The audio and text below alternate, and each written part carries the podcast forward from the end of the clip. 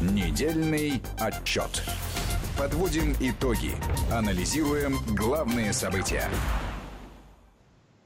16 часов 7 минут э, в российской столице. Как всегда в это время в воскресенье в эфире Вести ФМ мы подводим э, итоги уходящей недели. Это недельный отчет. Мы все на удаленке. Армин Гаспарян, Марат Сафаров и наш большой друг, заместитель директора Института стратегических исследований и прогнозов э, Никита Данюк. Ребят, я рад вас приветствовать в эфире. Приветствую. Здравствуйте, товарищи, здравствуйте, уважаемые слушатели. А, Никит, ну, начнем а, с тебя. Как ты на самоизоляции? Рассказывай. А, на самоизоляции я достаточно успешно. Более того, я две недели находился на этой самоизоляции, потому что в какой-то момент мне сообщили, что я находился в одном помещении там, с человеком, у которого как оказалось, был положительный результат на коронавирус. Правда, потом оказалось, что это был ложно положительный результат, но, тем не менее, я как законопослушный гражданин именно в этот период полностью ограничил все свои контакты, а, передал всю информацию. Слава богу, никаких последствий э, не произошло, но, тем не менее, нахожусь на самоизоляции. Да, безусловно, это не очень просто – но вместе с тем, э, мне кажется, это единственный способ ограничить э, рост распространения заболевания в нашей стране, рост числа инфицированных людей – абсолютно очевидно, что эм, никаких других действенных механизмов э, во всем мировом сообществе придумано не было. И для того, чтобы как можно скорее вернуться к нормальной жизни, и для того, чтобы как можно скорее всем российским обществом восстанавливать э, былые позиции, в том числе и в экономике, необходимо, чтобы мы вот э, эту ситуацию преодолели. Преодолеть ее или, по крайней мере, остановить какой-то на момент э, стремительный рост можно только строго соблюдая эти самые правила. И я призываю всех наших уважаемых слушателей ответственно к этому отнестись. Я прекрасно понимаю, как политтехнолог, что э, общество очень сильно э, в, этот период испытывает большие сложности. Помимо общества нужно, чтобы государство и государственные институты постоянно показывали активность, сделали правильные шаги показывая обществу, что те ограничения, которые существуют, они не зря, и они действительно идут на пользу. А, но, безусловно, период этот непростой. Ни одна страна в мире не оказалась к нему готова на 100%.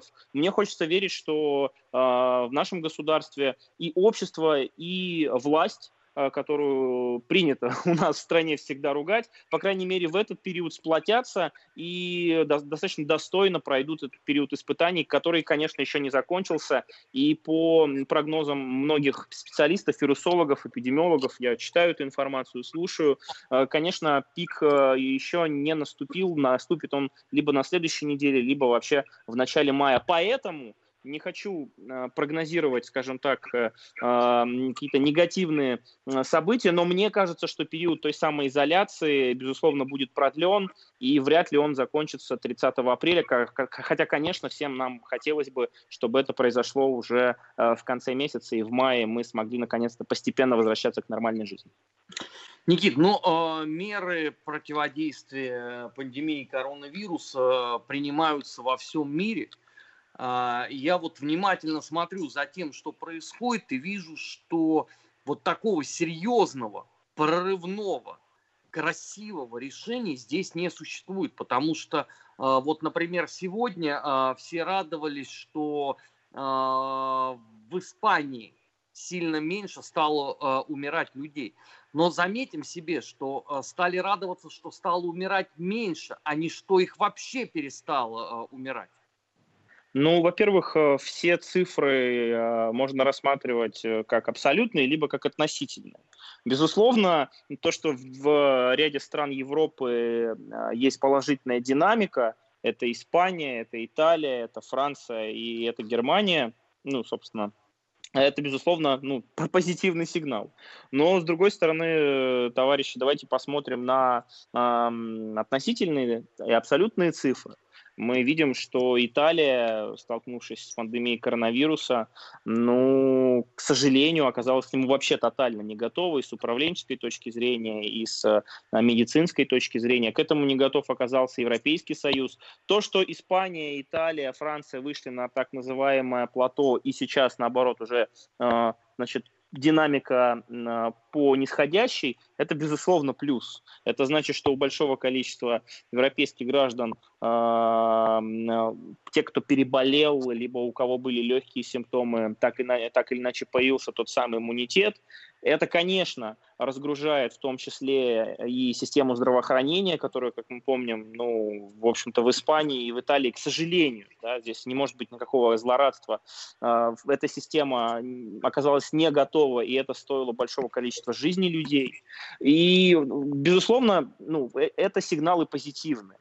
А с другой стороны, мы прекрасно понимаем, что вирус, а, несмотря на то, что сейчас является главным объектом для исследований ученых, вирусологов, эпидемиологов, инфекционистов, в общем-то, все из научной среды, из научной отрасли сейчас нацелены на то, чтобы как можно скорее найти, создать ту самую вакцину. Ее уже создали, ее сейчас пытаются проводить клинические испытания, есть разные виды этих вакцин, но все это говорит о том, что до тех пор, пока не будет заявлено мировой общественностью, что эта вакцина есть, что она работает, что она прошла все проверки, говорить о той самой победе над коронавирусом, конечно, не приходится. Даже Китай, который первый столкнулся с этой угрозой, а, который, опять же, если смотреть на цифры статистики, а, с помощью достаточно жестких ограничительных и карательных мер смог а, там, остановиться на числе, по-моему, там до 90 тысяч заболевших и там под 4 тысячи погибших, тоже ужасные цифры, но они не такие ужасные, как, например, в Соединенных Штатах Америки, не такие ужасные, как в Италии, как в той же Испании упомянутые. Так вот, даже Китай который первый э, столкнулся с этим, первый начал всевозможные исследования и на своей шкуре, собственно, э, прошел все эти испытания. А, даже китайцы говорят о том, что говорить об окончательной победе над коронавирусом не приходится. Только создание вакцины, только понимание того, как может бороться человечество э, с помощью единого алгоритма против вот этой угрозы и опасности, э, ну, только тогда можно будет ну, уже облегченно, наверное, вздохнуть и сказать, что не зря, не зря мы все э, прошли через этот непростой период, и э, будет нам это большим уроком. Сейчас, к сожалению, а, ситуация развивается таким образом, что есть вот, опять же, в мировом, в мировом контексте, что есть волны, да, вот эти всплески новых очагов. А, если сначала это был Китай, потом это была Европа, сейчас это Соединенные Штаты Америки, где тоже, ну, конечно, просто катастрофическое число инфицированных и огромные э, людские потери, жертвы. Э, но у нас есть страны третьего мира, где не такие большие цифры, просто потому что там должным образом не функционирует система здравоохранения, там не налажен выпуск тестов, ну и, соответственно, вот то самое тестирование, которое, на мой взгляд, является ну, одним из залогов успешности в борьбе против коронавируса. Кстати, то, что сейчас наша страна в, в контексте темпов а, увеличения а, инфицированных находится ну, на одном из первых мест, совершенно не говорит о том, что у нас ужасная ситуация. Наоборот, чем более доступными становятся тесты, чем чаще они проводятся, тем больше люди даже с легкими симптомами болезни, которые раньше причисляли эти симптомы, не знаю, КОР, ВИК, простой простуде, к чему угодно, тем больше они эти тесты сдают, и, соответственно, соответственно, э, ну, тем больше у нас появляется понимание, какая же ситуация на, на самом деле. И в этом плане вот на примере нашей страны еще сработал эффект низкой базы. То есть в самом начале, когда, мы, когда число инфицированных измерялось там, сотнями, тысячами, и там прирост в 200, 300, там, 400 человек, он казался нам огромным, и мы вот находились, скажем так, в, в, в э, списке стран-лидеров, где с каждым днем все больше и больше и больше инфицированных, это вроде бы как преподносится как, ну, статистика достаточно печальная. Конечно, ничего хорошего в этом нет, но это, по крайней мере, говорит о том, что тесты у нас есть, они производятся, и я снимаю шляпу, я думаю, наши уважаемые слушатели перед э, государственным предприятием «Вектор» в Новосибирске, которые работают, как и врачи наши, дорогие, замечательные, на пределе своих возможностей.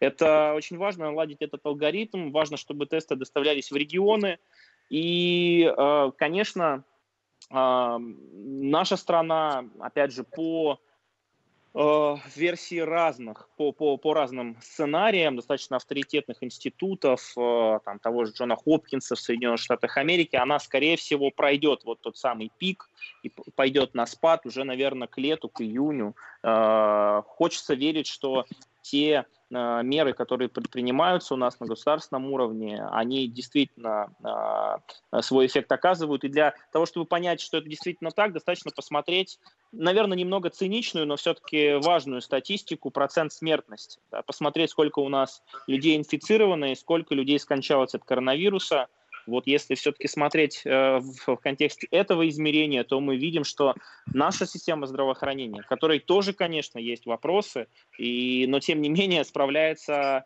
ну, если не лучше всех, то, по крайней мере, э, пример очень достойный. И в этом плане э, хочется верить, что ситуация сохранится и в дальнейшем. То есть у нас действительно будет с каждым днем так или иначе все больше и больше э, инфицированных людей, но число э, жертв от коронавируса все-таки не будет таким угрожающим и столь масштабным, как в Европе или в Соединенных Штатах Америки. Никита, а вот если взять э, такие альтернативные да, сценарии отношения к коронавирусу, но ну, мы не будем брать эксцентрику, туркменские, туркменскую модель, где его просто отменили, а вот возьмем, скажем, европейские – Северную Европу и Восточную, Швецию и Беларусь.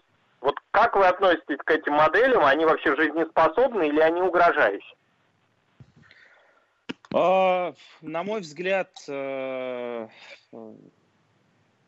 в общем-то, та статистика, которая есть, э, ну, с помощью которой мы можем апеллировать, да, которой мы можем апеллировать, показывает, что э, ни в коем случае ни одна страна не должна была терять время.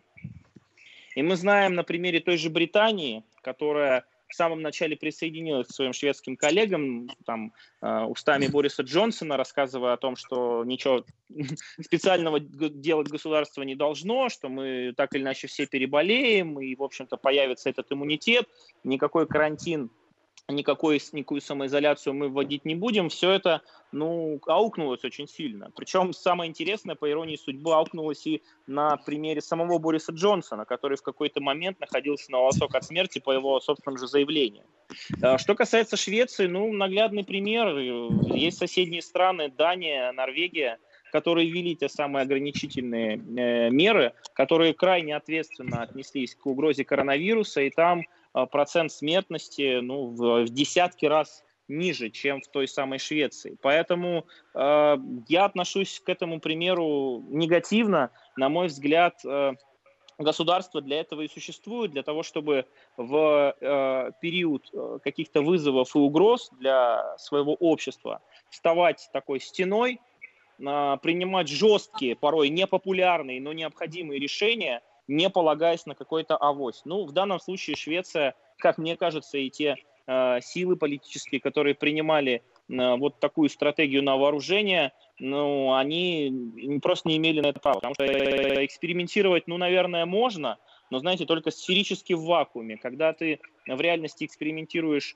э, сотнями э, жизнями, ну, мне кажется, это неправильно и непозволительно. Что касается Белоруссии, да, тоже ситуация не очень хорошая, потому что мы знаем, что в самом начале а, Белоруссия, ну, в первую очередь в лице ее президента Александра Григорьевича Лукашенко, достаточно снисходительно относилась к угрозе коронавируса. Это был такой объект постоянного троллинга, не побоюсь этого слова, каких-то шуток, помним, да, Александра Григорьевича и на катке, на, на хоккейной площадке, и всевозможные его совещания – а, где он а, на широкую публику говорил о том, что никакой угрозы нету и так далее. Ну вот та, даже та статистика, которая есть на 100 тысяч жителей, например, да, показывает, что, а, ну, в общем-то, время не нужно было терять. К сожалению, вот эта ситуация, она обнажила проблему не только в конкретных государствах, да, в Швеции, там, в Беларуси, в других странах, не знаю, Туркмения, где вообще коронавирус запрещен, она обнажила э, проблему того, что мировое сообщество, даже понимая, что у них, у этого сообщества есть общая угроза, не может сплотиться, не может создать институты, которые бы, с помощью которых эти страны действовали бы по единому алгоритму. Да, у нас есть Всемирная организация здравоохранения, которой сейчас постоянно приковано большое внимание, не только в контексте тех рекомендаций, которые они выпускают, но и в контексте того, что э, во всем виноват ВОЗ. Так вот, на мой взгляд, э, это всего лишь попытка перенести ответственность со своих плеч на плечи какой-то сторонней организации, которая на минуточку никакими полномочиями не обладает. Единственное, что дело, может делать ВОЗ, это проводить те мониторинговые э, активности, которые ну, они могут проводить с разрешения довольного государства. У нас, кстати, э, ВОЗ работает достаточно активно, и поэтому, помните, там, три недели, четыре недели назад от разного рода политических, достаточно маргинальных сил мы слышали, что власти скрывают, на самом деле уже месяц назад сотни тысяч заболевших и десятки тысяч погибших.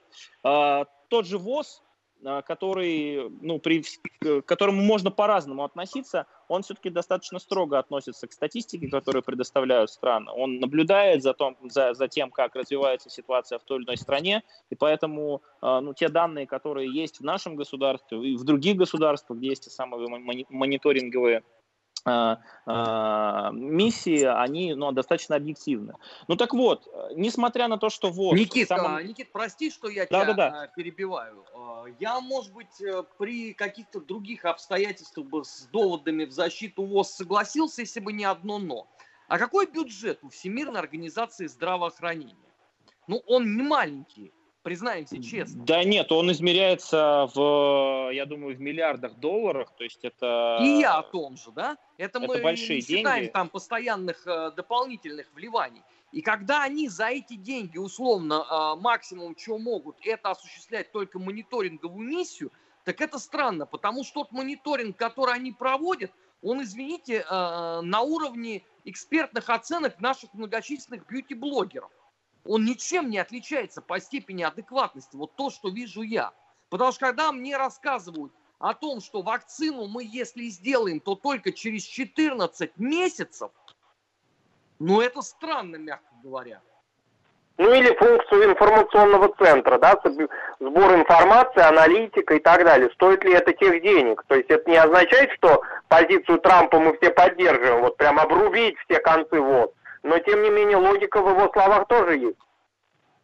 Нет, логика есть. Я, собственно, не выступаю в данном случае адвокатом ВОЗ. Я просто говорю о том, что ВОЗ, учитывая саму структуру, не обладает полномочиями для того, чтобы вмешиваться. И обладая не только авторитетом информационным условно, а может быть даже ну, какими-то реально практическими инструментами, заставлять государство реагировать так, как они должны реагировать по тому самому единому алгоритму. Я вот об этом говорил в контексте ситуации в Беларуси и Швеции. То есть те страны, даже несмотря на общие там, рекомендации ВОЗ, что у нас объявлена пандемия, что угроза действительно серьезная, в какой-то момент глава ВОЗ сравнивал пандемию, ну, фактически с э, террористической угрозой с точки зрения того, какой вред она может нанести. Тогда же, на, ну, слушая эти заявления, та же Швеция, да, та же Белоруссия, ну, просто как бы их проигнорировали, а заставить ту или иную страну предпринимать те или иные меры ни ВОЗ, ни ООН, я не знаю, ни ОДКБ, ни НАТО не может. Это вот я вот в этом контексте говорю. Что касается э, в целом того, что авторитет ВОЗ подорван, так он подорван-то еще давно. Мы помним, что Всемирная организация здравоохранения это, в общем-то, институт, э, чья репутация уже была омрачена скандалами с переписыванием статистики, с всевозможными коррупционными схемами, э, причем шлейф этот тянется достаточно давно. Поэтому, ну, как бы я не выступаю адвокатом ВОЗ, я просто говорю о том, что э, весь мир даже при наличии вот такого, казалось бы, ну, все-таки действующего и серьезного института, как Всемирная организация здравоохранения, не смог выработать тот самый единый алгоритм, который бы помог человечеству. Что касается финансирования ВОЗ, справедливо абсолютно, ВОЗ 8 тысяч человек, э, ВОЗ финансируется по тому же принципу, по которому финансируется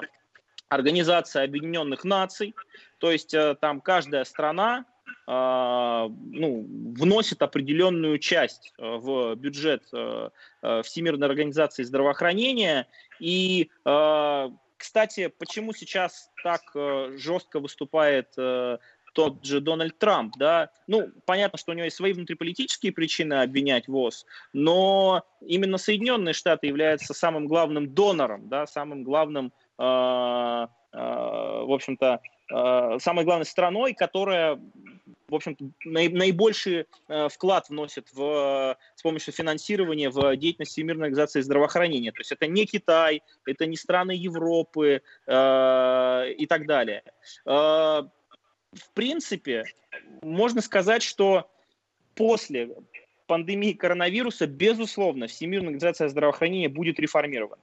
Потому что уже не только Трамп, а лидеры G7, в общем-то, там, западного мира условно, пришли к тому самому выводу, что нужно проводить исследования, что нужно а, реформ... говорят там о создании альтернативного какого-то института. И я, конечно, в это не верю, но то, что в ВОЗ придут совершенно другие люди, и э, то, что э, они лишатся постов, нынешние руководители, нынешние чиновники внутри этой организации, абсолютно очевидно. Э, например, тот же Китай, вот почему его тоже критикуют ВОЗ, он э, якобы деньги неофициально ВОЗ жертвовал. То есть по официальной статистике чуть ли там эти суммы измерялись там сотнями тысяч долларов, что в контексте возможности Китая, мы прекрасно понимаем, это, ну, цифры достаточно смешные, вот. Но через серые схемы какие-то. А, якобы китайцы заносили деньги чиновникам высокопоставленным в этой организации. И именно с помощью этого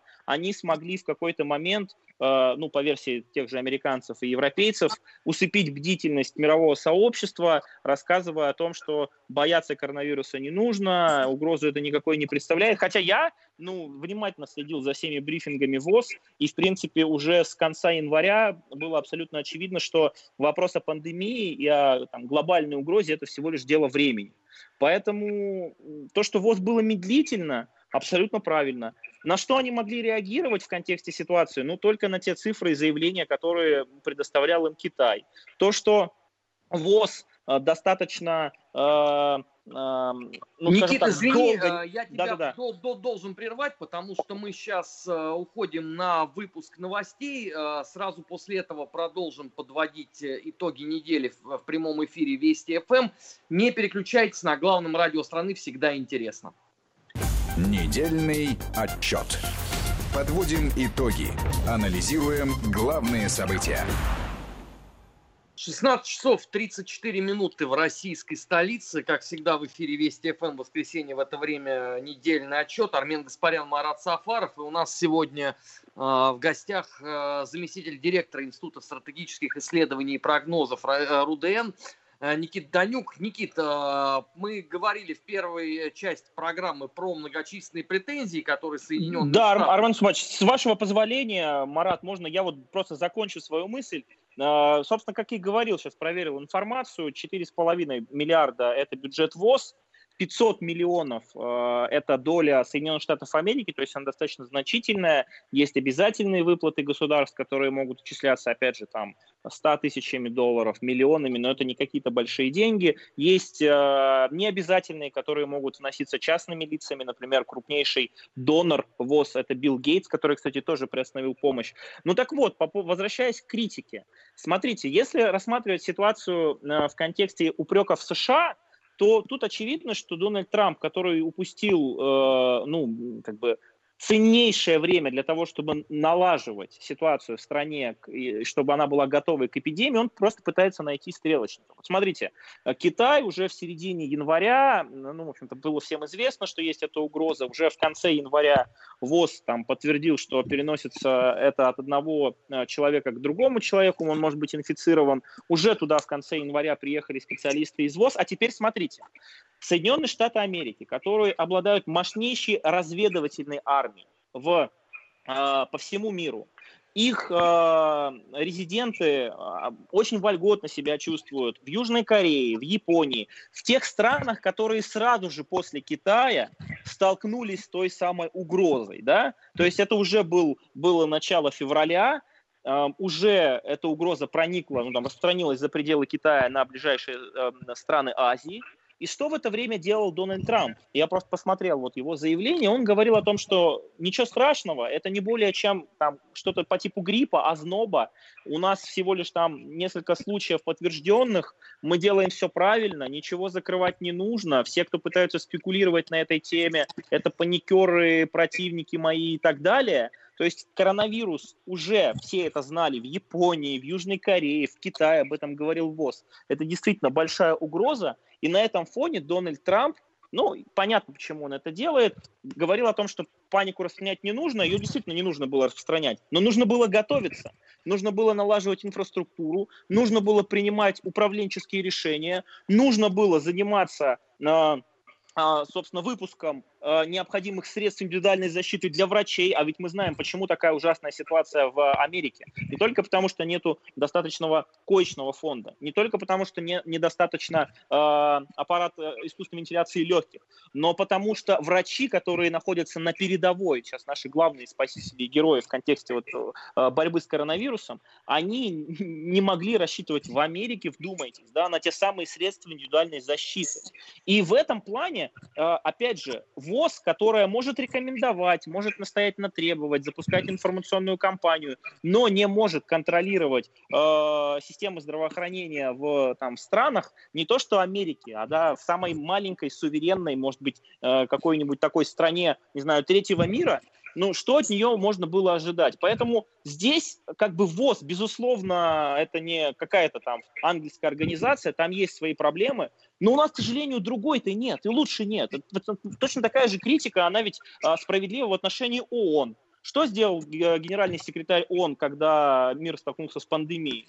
Сказал о том, что необходимо а, прекратить войны, при этом не назвав ни одну войну и не назвав главных участников этих войн. Сказал, что необходимо отказаться от санкций, не назвав, кто является главным инициатором санкционных Э, каких-то законов и, и ограничительных и карательных мер. То есть у нас есть институты, функционирующие в рамках своих полномочий, которые хоть что-то пытаются делать, да? но даже они вот в этих условиях ну, были абсолютно э, беспомощны и влиять на ситуацию, ну не то что там в Штатах, а в принципе, как уже говорил, в самой маленькой стране в принципе не могут.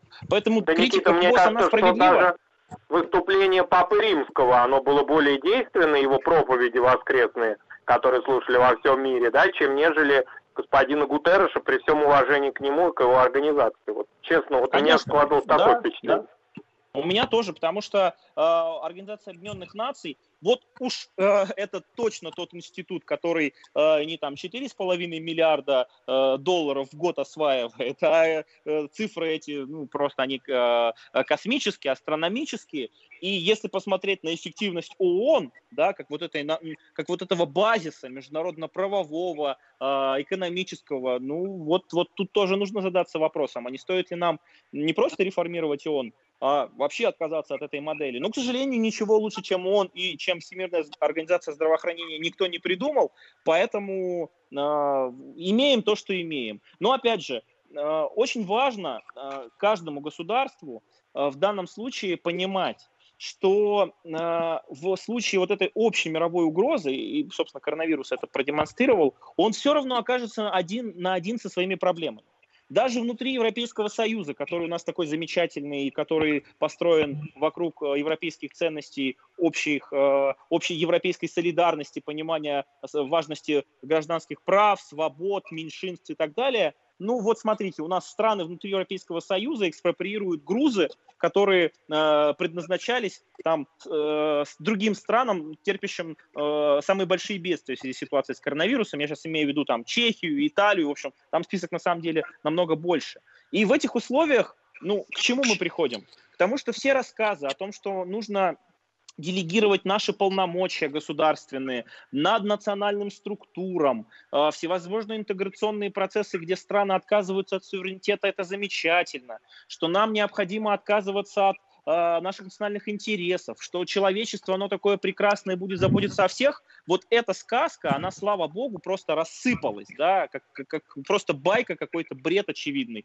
Мы ведь помним, как очень умные профессора ну, там, определенных очень уважаемых университетов в нашей стране в свое время призывали отдать Арктику под международную юрисдикцию, да, призывали там многие к тому, что наши страны, ой, наши регионы отдельные э, э, способствовали сепаратистским движениям внутри страны. Вот, собственно, к чему мы пришли. Если нет нормального государства, если не построена жесткая вертикаль власти, если даже она и построена, но при этом власть, э, э, скажем так, пытается выстраивать свои шаги только исключительно для того, чтобы зарабатывать политические очки, я сейчас намекаю на Трампа, да, в первую очередь, то э, расплачиваться за это будут простые люди. В нашей стране тоже не все идеально. И, безусловно, там оптимизация здравоохранения, которая боком в том числе вышла на, вот, в контексте ситуации с коронавирусом. Но вместе с тем я вижу, что паралича никакого нет что институты работают нормально,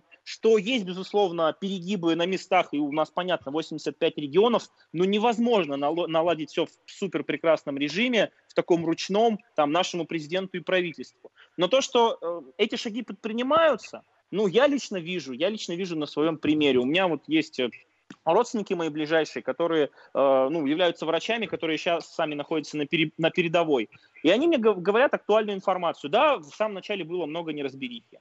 Да, безусловно, Москва там является лидером, и э, у нее самый большой опыт в контексте борьбы с коронавирусом, но у других регионов нет таких мощностей, инфраструктуры, бюджетов и так далее.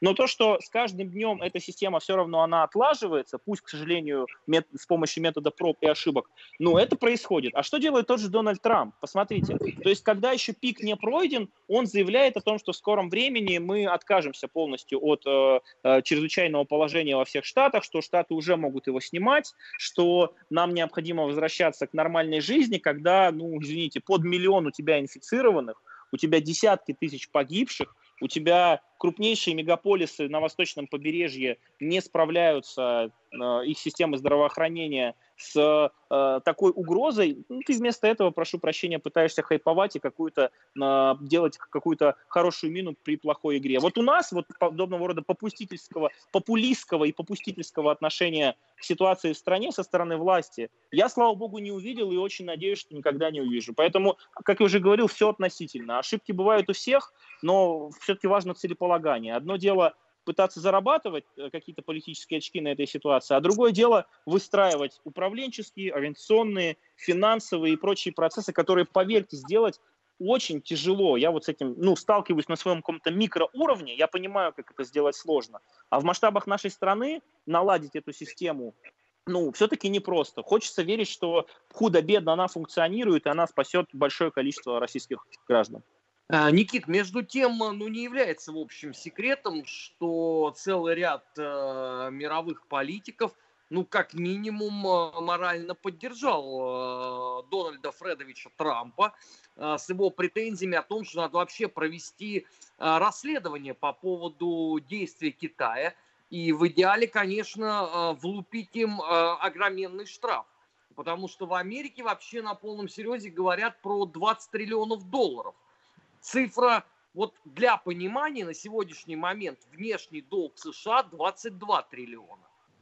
Ну, кла- классика, что называется, знаете, такой есть, э, простите за э, такой мой сленг, есть такой мем, там, где кот курит сигарету и так, ха-ха-ха, классик.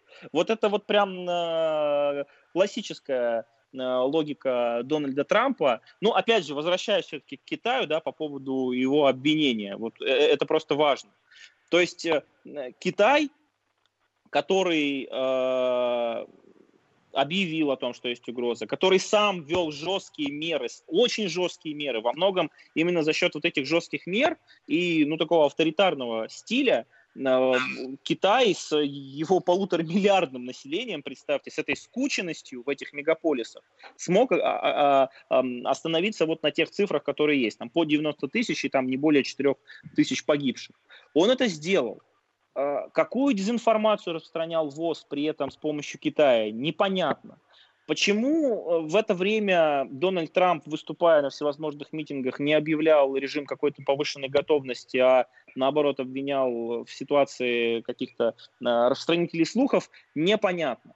А, поэтому то, что он предъявляет чек всем, и как бы это часть его стратегии, мы знаем, что он любит повышать ставки, любит из самых даже, казалось бы, сложных ситуаций находить хоть какую-то выгоду. Да, его поддержали страны G7, а, но я хочу просто напомнить, что э, у них просто не осталось выбора.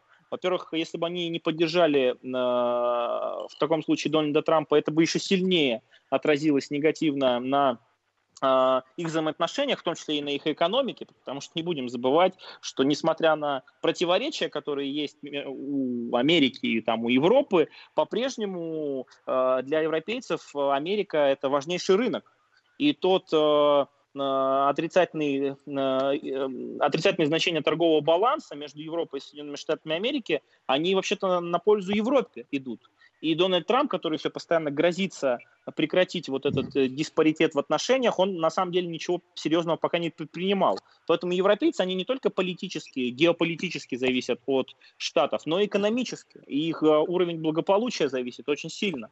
Представьте себе, если они будут пытаться играть какую-то независимую партию абсолютно. Дональд Трамп закрутит гайки, и тогда и в Европе вообще придется попрощаться с этим экономическим благополучием да, в контексте там, американского рынка, в, в контексте американских компаний и так далее. Это первое. Второе. Все эти страны, которые входят в G7, посмотрите на цифры. Они сами очень сильно пострадали, многие из них из-за того, что их государство, их система здравоохранения и, собственно, политический аппарат был к э, ситуации не готов. Франция, Британия, Италия, Канада, хотя там в Канаде, конечно, намного лучшая ситуация, чем в Соединенных Штатах, но тем не менее. Естественно, они поддержали вот эту критику и поддержали Дональда Трампа. Но... Никита, а как можно оценить, извините, перебью, а, ситуацию в Германии? Вот многие уже списывали со счетов фрау Меркель и говорили о том, что она уже хромая утка, но тем не менее она опять показала класс политический. Нет, Германия в этом плане э, хороший очень пример – да, с точки зрения, э, ну, опять же, с точки зрения статистики, вряд ли можно назвать Германию э, там какой-то страной передовой в контексте того, что они не допустили распространения, но у них очень низкая смертность, это здорово, это показало то, что система здравоохранения в Германии функционирует и функционирует так, как нужно.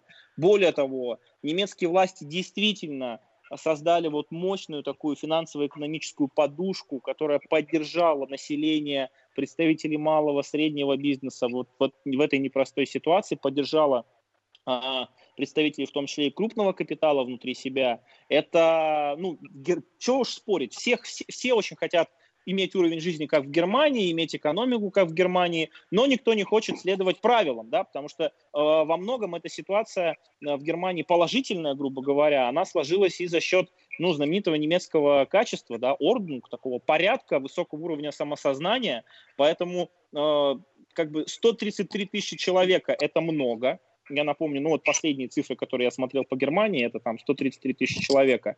Опять же, под там около трех с половиной четырех тысяч э, умерла. Это, в общем-то, цифры тоже достаточно э, высокие. Но при этом а, Германия, ну, как мы видим, не представляет собой какое-то ужасное э, место, в отличие от некоторых регионов Италии, например, или той же Испании. Что касается политического веса, ну, я вот, Марат, с вами немножко не согласен. Да, Ангела Меркель Э, сделала так, что система здравоохранения справилась с поставленными задачами. Да, благодаря тому, что в Германии там много частных э, э клиник, лабораторий, хорошая система медицинского страхования, э, которая, собственно, ну, во многом взяла на себя оплату вот этих тестов в Германии. Кстати, там тесты стоят порядка 70-100 евро, ну, представьте, у нас, например, стоит там 2-2,5 тысячи, там это, ну, можно просто элементарно посчитать. Все это, безусловно, идет в плюс. И то, что Германия достаточно оперативно с середины марта закрыла детские сады, там, вузы, школы, э, большинство мест, где собирается толпа, все это меры достаточно правильные. Но говорить о том, что Ангела Меркель на этом фоне как-то ну, не знаю, поборола коронавирус, не приходится. И поэтому, когда даже Меркель говорит о том, что с начала мая э, в Германии постепенно будут э, поэтапно эти ограничительные меры отменять, то есть открываться будут школы, будут открываться там, бизнесы, магазины и так далее, это очень правильно, но очень важное при этом замечание. В зависимости от складывающейся эпидемиологической ситуации. То есть, э, если будет ситуация располагать к тому, чтобы отменять э, тот самый режим самоизоляции, Ангела Меркель это сделает, сделает еще быстрее. Поэтому да, Германия наряду с европейскими странами, наверное, отличник в контексте ситуации с коронавирусом. Хотя, например, в той же Австрии, хотя она, конечно, меньше, вот, э, ну, ситуация э, еще ситуация, более благоприятна. Ситу... Да, да, ситуация еще лучше. Кстати, именно австрийцы самые первые закрыли границу с Италией, когда только-только там начиналась вот эта вспышка. Вот, они са- самые первые это сделали, не дожидаясь никаких, кстати, рекомендаций от той же Всемирной организации здравоохранения, которая, как мы помним, э, а, рассказывала о том, что нет, границы не обязательно закрывать, приостанавливать авиасообщения, в общем-то, тоже смысла никакого нету. Вот здесь вот, ну, большие вопросы, да, почему они так говорили и кто стоял у них за спиной. Хотя тут тоже, мне кажется, несложно догадаться, кто же, кто же это делал. Ну и понятно, что Германия с ее мощными экономическими возможностями, там, выделяя там, порядка 150 миллиардов евро на поддержку, это, ну, очень, это, это очень большие деньги, никто не спорит. На, на, на, наш, на мой взгляд, те меры, которые у нас в стране э, принимаются, они, конечно, пока что не, не сопоставимы с немецкими, но, во-первых, у нас и ситуация другая. Мы, во-первых, посмотрим, как будет чувствовать себя страна, когда мы выйдем на то самое плато, когда у нас пойдет спад, и когда уже вместо тактической задачи борьбы с коронавирусом и распространением этой инфекции на местах, мы начнем оценивать тот ущерб, который э, нанесла пандемия нашей стране. Ну и, соответственно, я глубоко убежден, что те меры, которые э, систематически анонсирует президент, правительство, губернаторы на местах, они, конечно, будут расширяться, но у меня никакого сомнения в этом нет. Э, хотя заметно, что э, в нашем обществе, вот э, среди там экспертов, среди простых людей, бытует мнение, что самый лучший способ это просто взять, не знаю, там все средства из фонда национального благосостояния, а, там, порядка 10 миллиардов, но сейчас там, наверное, останется 7, потому что 2-3 миллиарда же выделяет как раз правительство на, на то, чтобы справиться с последствиями от э, коронавируса, с последствиями негативными для экономики. Просто взять и раздать всем. Мол, так делает в Германии, так делают в Японии. Уважаемые коллеги, граждане, слушатели, посмотрите внимательно, как делают в Германии и в Японии – там, во-первых, все не так просто, во-вторых, там есть большие обязательства у граждан с их стороны. Это э, очень важный момент. И я уверен, что наши запасы, которые, кстати, тоже постоянно на протяжении там, 10 лет требовали, чтобы мы распечатали ту самую кубышку, что самое время эти деньги куда-то потратить, как, как оказалось, те люди, которые все-таки этого не делали, ну, были правы. Слава богу, что в самый критичный момент эти деньги у нашей страны оказались. Я очень надеюсь, что значительная их часть пойдет на то, чтобы восстанавливать нашу экономику, поддерживать э, людей э, адресно, безусловно. Не всем раздать деньги, это на мой взгляд, контрпродуктивный подход, а именно оказать поддержку основным отраслям экономики, которые пострадали, основным системообразующим предприятиям, безусловно, малому среднему бизнесу, который больше всего пострадал, и, э, и так это дело очень рисковое, учитывая ситуацию, ну, как мы видим,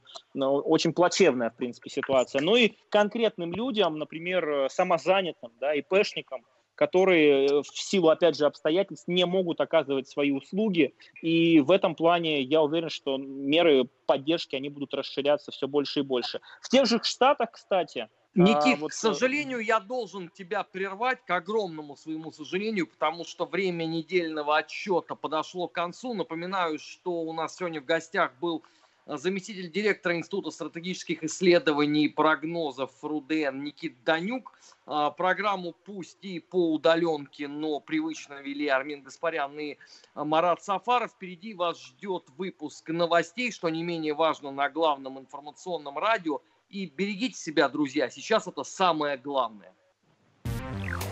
Недельный отчет. Подводим итоги. Анализируем главные события.